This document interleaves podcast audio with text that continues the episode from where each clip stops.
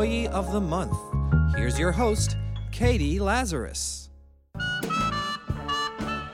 Welcome to Employee of the Month. I'm your host, Catie Lazarus, and I'm pleased to bring you my interview with Sheila Nevins, the president of HBO Documentary Films. Documentary films have become, I think, the number one resource to learn about history, to learn about social and progressive issues, and I can think of no better home for them than HBO. Somehow they have managed to do very sexy films, very funny films, as well as very thoughtful ones. There's PBS, there's Sundance, there's Tribeca, there's uh, the Toronto Film Festival and ITVS, but there are very few outlets like HBO. Yeah, it's the only one, and it's the only one because of Sheila Nevins. So without further ado, the one and only Sheila Nevins. Sheila, you have won more Emmys than anyone ever. I'm older than anyone ever. No, there are people far older than you who have, not achieved as much. Are you, are you hear me? Can you hear her? Yes, Okay. That was really nice. Those, that's people who work for you. That's that is people who really like you. They have no choice. that's, that's the best part. One of your first things that you ever did, which I thought was really exciting, was um, that you were an actor for Voice of America or U, um, USIA. Yes, many, many years ago. I wasn't a voice. You, no, but sorry, it's called Voice of America. It was called Voice of America. Is it still called Voice? no, they they're I think What they're did you find?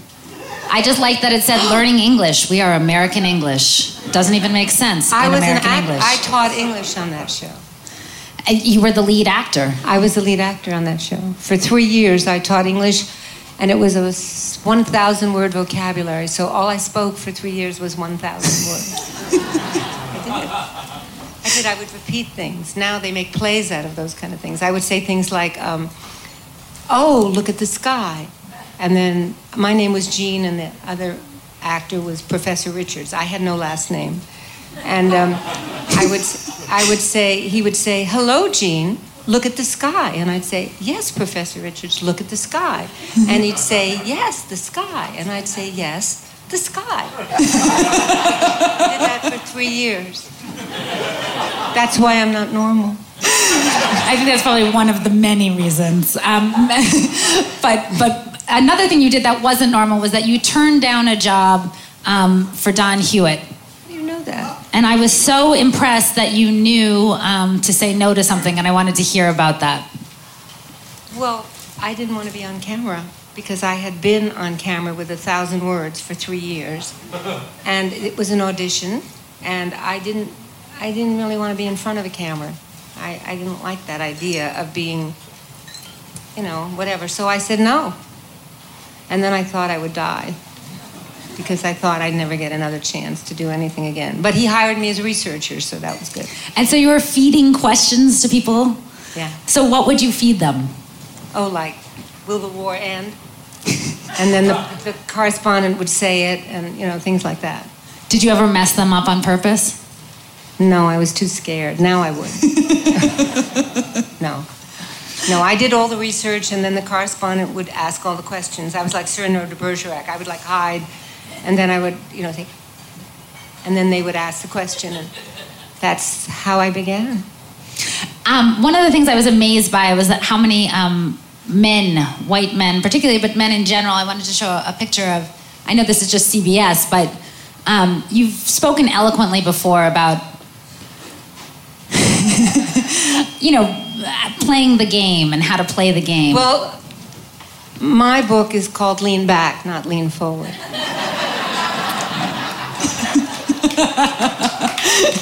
so tell us what that means. I'd rather not. They're all dead, or most of them. Um, you can figure it out for yourself. I didn't see anything wrong with it. It was the only way. It's still the only way. So then what happens when we get old? I feel like I finally learned how to play the game and then I'm starting to become invisible.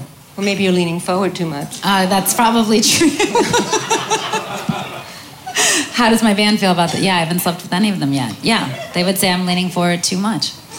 Um, uh, is there is there a difference you feel like now? Do you feel like you get hit on as Oh, differently I'm now? old now. No, I don't get hit on. Well, that's not exactly true. there's always someone on a walker or with a cane to lift it up and say hi. Do young men try to flirt with you in, in order to get their Only if they in? want a job.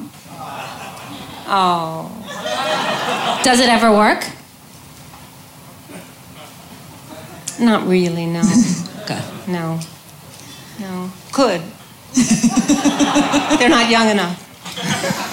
It's that unfortunately usually the case. um, so you started at HBO in 1979, right? I think, yeah. And it wasn't even. Um, You weren't even born. I was definitely born, but I appreciate the idea. Um, but it's so revolutionary, and I was curious what it felt like then. Do you like the old logo? I, I don't even remember it. Maybe they maybe they never came forward with I it I don't know. Where did you find it? on the interweb.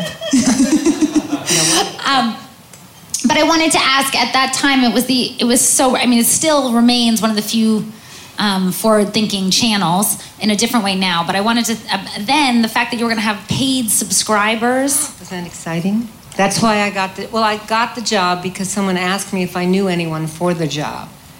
And so I went to the 42nd Street Library, which I, and I looked up cable. I thought it was just dirty shows. And um, I saw that this place called Home Box Office was going to be doing movies without interruptions, and I thought, great idea, I'll try that. But it wasn't like I really knew what I was doing. I still don't. Well, you can't say that because you're the most powerful person No, in documentary pow- filmmaking. I'm the only person in oh, then you are very powerful. And I use this whenever I can. Is that um, how do I put this? Knowing that HBO's brand is synonymous, Yes, HBO documentary films are synonymous with you. Will you tell them that when bonuses come around? Yes, I will tell them that when bonuses I would appreciate come around. that. and anyone here who would like to add to that. you can write letters, although I think letters to the New York Like Times is more effective. there would be good, yeah. Um, knowing that the brand is synonymous with you and that you've created this Yes. brand in many ways, Right. I think that's fair to say. Fairish.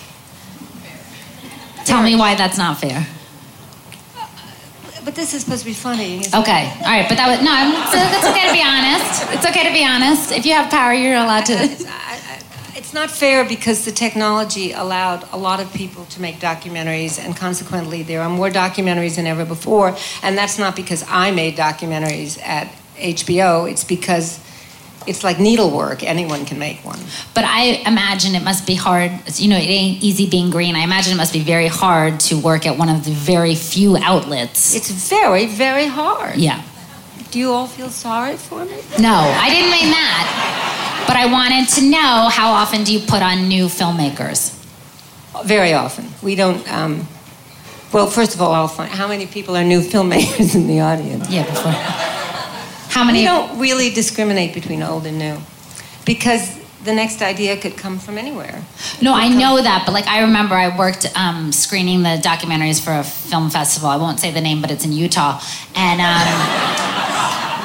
I would sometimes like submit fake ones just to see if they would get through. And did they? No, they didn't. They're a good. They're a good organization, but but I did notice that you know people who had already achieved a certain level of success. Um, I think it's turned. I don't think that's true anymore. I think Okay. the people who've achieved a certain level of success in docus don't necessarily get into the competitive race. They're screened there, they're showed there, they're showcased there, but they're not necessarily competitive. Most of the competitors are first or second time filmmakers at most good festivals. Okay. Um, so keep the hope alive for young filmmakers, is what you're saying. Or the delusion, hope or delusion? Delusion. Delusion. Okay, good. I mean, it's not like you're going to make money either way. No, no, you have to keep the delusion alive because then, I mean, hope is an accident. Hope is an accident. Yeah. I love that. I want to um, show one of your favorite documentaries, or a documentary you've often spoke lovingly about. So I was just going to show a little clip. Um, can we sh- show a clip? Uh, oh wait, before we do that, actually, can we Oh, talk that's a terrible picture of me. That's before I had Botox. Pre-Botox. Yeah. Yeah. This one, yeah. This one I have had Botox. this is post Botox. I was going to say this is me pre waxing, so I'm glad that this is. Um, This Project Nim is one of my favorite documentaries because the people reveal themselves. There it doesn't feel that um, like one of the people who took care of the the um, chimp breastfed him and talked about him masturbating, but sh the it didn't feel like she was being judged by the filmmaker. And I wanted to ask you, how do you make sure that your films don't become Valentines? This one was not a Valentine. I thought it was fabulous, but in general, No, nobody really watched this one. Well, I'm. I did. I watched it twice. So but are fine. you a paying subscriber? I mean, I am using uh, Friends HBO Go password. The paying subscribers didn't have that opinion of this film. How? It's a pretty terrifying film, but I thought that it was good because it was somewhat objective. I thought it was absolutely great. You did too. Okay, Yeah, good. I thought you it was and me, we were the two people good, who liked it. and neither one of us paid. Do you get all of your HBO for free? Um, I can't remember. Do we get it for free, Lisa? Oh, good. Not anymore. Right, I feel better about that. After this film, they took away. But in all seriousness, how how do you ensure that a film doesn't become a Valentine? Because I, I just went to because to life is not a Valentine, and films are life. So why would it be a Valentine? Well, sometimes you see documentaries. No, that- no, we don't make that kind. Okay. All right. And Unless the person is dead, and um, you know, I- we don't we we don't revere. We tell. Okay. At least I don't revere. I revere you. I think you're just great. I don't feel any brown nosing going on I whatsoever right. You're so gutsy. How do you do this all the time? I could never do this. Be in front of everybody. It's what? You want her to make me cry? This way? She is wielding a knife, and she does have a reputation for making people cry. I it's not that hard for cry. Sheila Nevins to make someone cry. I make you cry. I can make you cry. Where are you? Yeah. well said. Thank you. Um, let's go. Let's go to. I want to see just a clip of, of a film that you really loved. Okay.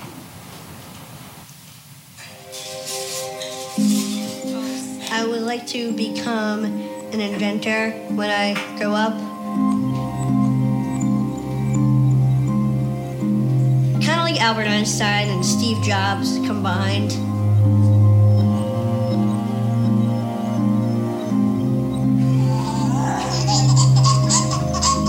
Said, what's the worst thing that could happen to you, certainly as a parent, is to be told that you have a child for which there's nothing that can be done. That he or she will live 13 or 14 years on average, and that will be it. I said to the radiologist, Could this be anything else? And he said, I don't think so. I don't think it could be anything else.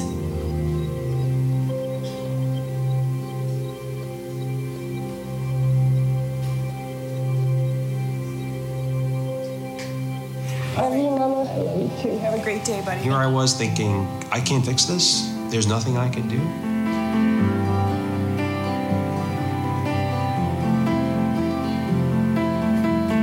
Is it good enough quality? You want to do it with yourself? I'm impressed because this is, I didn't expect it Because if you actually start giving some patience, People will say things like, I don't know if I could do this. And my answer to them is, yes, you could. Mothers can do anything.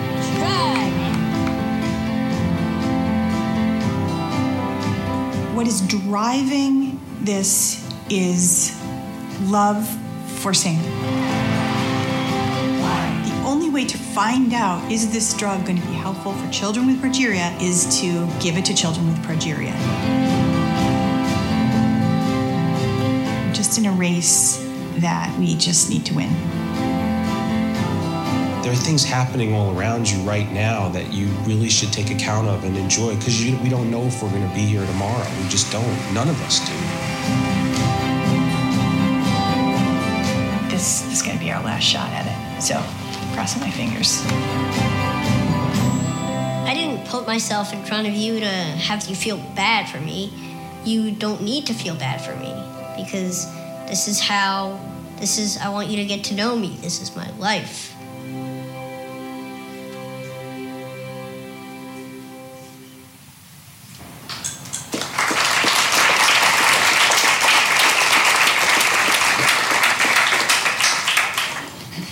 Now you became quite close with Sam How do you know that?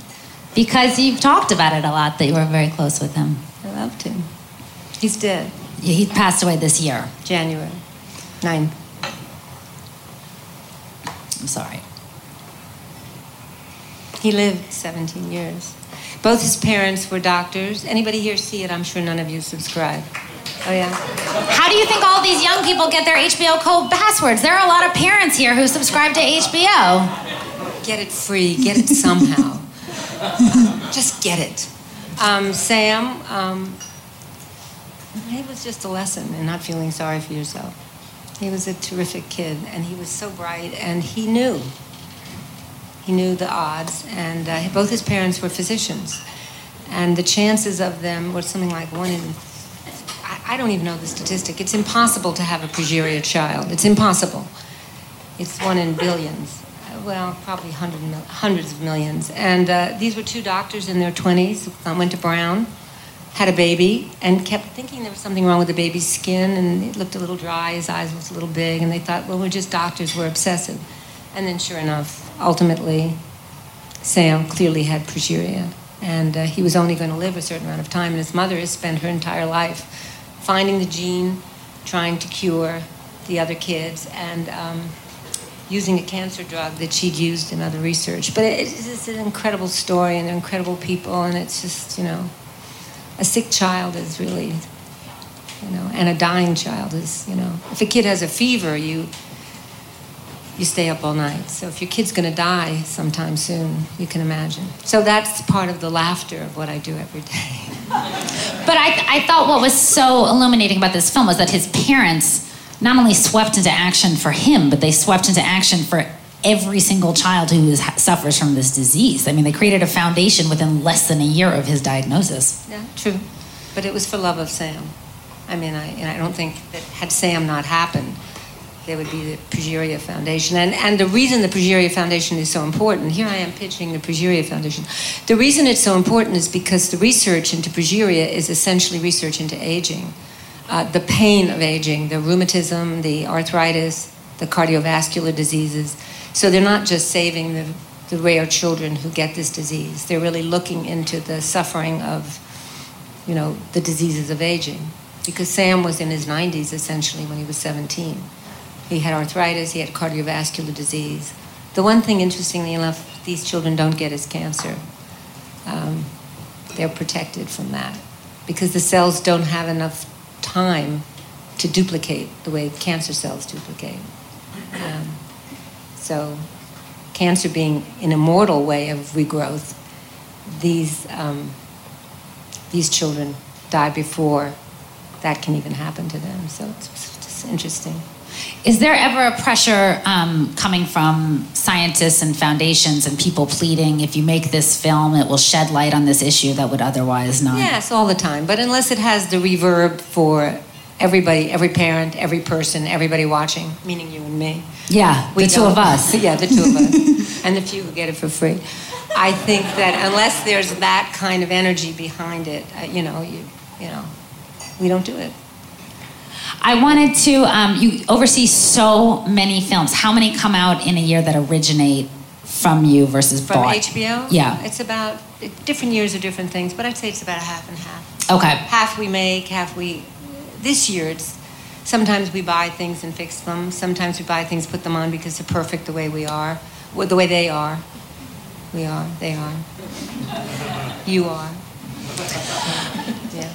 I wanted to um, also ask you you do all these phenomenal documentaries, um, but the way that HBO pays its bills, It's I've not my way. I don't help the bill pay. not with this, but with Not with this. but with The porn. sex program, yes, I do that too. I'm sorry. I'm terribly sorry. to tarnish to tarnish the image of do good. So, Real Sex is a fabulous show. my idea. It was your idea. Absolutely. Can we give her a round of applause? It was the result of my leaning back period. Everything comes full circle if you're honest. So I wanted to. So is it true that that HBO gets most of its film uh, money from from sex shows? No, no, no. They have great series and things. I think, don't they? Yeah. Yes. I mean, the, the series run HBO, the movies run HBO. Okay. We go through the mail room to our rooms in the back. For the documentaries. Yeah. So We're the off, off, off, off Broadway. These shows do extremely well. Um, how did you get up? I mean, now it's easy to have any of these movies on. I think because of. HBO. Oh, we, we are responsible for everything sex, everything. Sex on television, everything. and, and No, I think actually, forget the docu thing. Everybody does that. I think sex on television began with this show. A woman came over to me once at some meeting we were having, and she said, You saved my life. And I thought it was one of those other shows. And at the end, I was curious to know whether it was the show we'd done about Tourette's or the show we'd done. You know, we'd done a lot of shows about sadness and recovery and, you know, I just sad, sad. I like sad. And I like recovery, but mostly sad doesn't necessarily have recovery, but I like sad anyway. But um, she came over, and at the end, I was waiting for her to tell me about one of those very important, serious shows, and she said, Real sex. She said, Real sex saved my marriage. She said, Yes, that's what she said. Then. What? Which part of real sex? Did All of it. I didn't ask her the detail. Was she in I middle saw her school, too? husband, actually. I can see where she needs to Horrible. Oh my God. I mean, they weren't like a beautiful real sex couple. They were plump. Yeah, they were sweet. And, you know, he shook my hand like it was like I'd saved him from a terminal disease. I'm so curious what tips they picked up. Uh, it's now 38 and I'm just, you know, getting into a serious relationship. So that's Good what I picked up you. from real sex. You see? So I wanted to show one more video that has nothing to do with, with porn or sex. I wanted to show an upcoming doc that I think has not yet been released, but I got to see it at Tribeca. So it's just going to show a clip from one more doc. Does that sound good, guys? Might inspire people to actually get HBO. So let's see one more um, clip. Jason, is it okay to play that one? Awesome. We're going to march up Congress Avenue and we're going to take back the Capitol for the people. Hamilton light the fuse in ways they couldn't control the explosion. She's not in anybody's category but her own. May you be as rich as a Republican and enjoy the sex life of a Democrat. When she set her mind on something, she did it. Got up early, stayed late, uh, and she worked hard and smart in between. The lobby wins almost all the time. With Ann, for one brief shining moment, the people won. We have the power. Dreams can still come true if you are willing to work for them.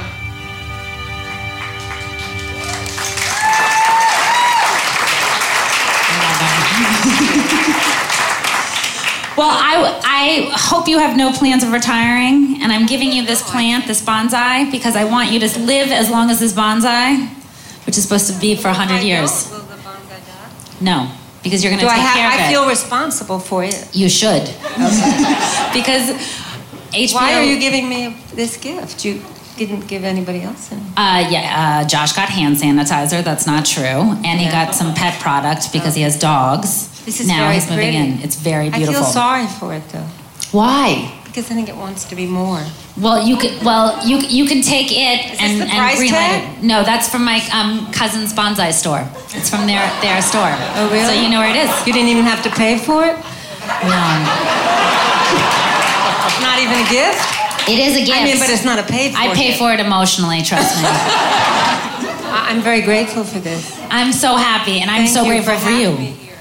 Um, you aren't planning to retire anytime soon, is that correct? No, do I look like I should? No, I'm asking a question. No, I will die at HBO. Okay, And they will put me in this. Sheila Nevins, thank you so, so much. That's it for this episode of Employee of the Month. Thank you to Ian Mazoff and thank you to all of you for listening. Please go to the employeeofthemonthshow.com website. Get on the mailing list so you can find out about future live tapings at Joe's Pub. They happen every month where I'm an artist in residence. And you can also subscribe to the podcast because there's some super exciting episodes coming up.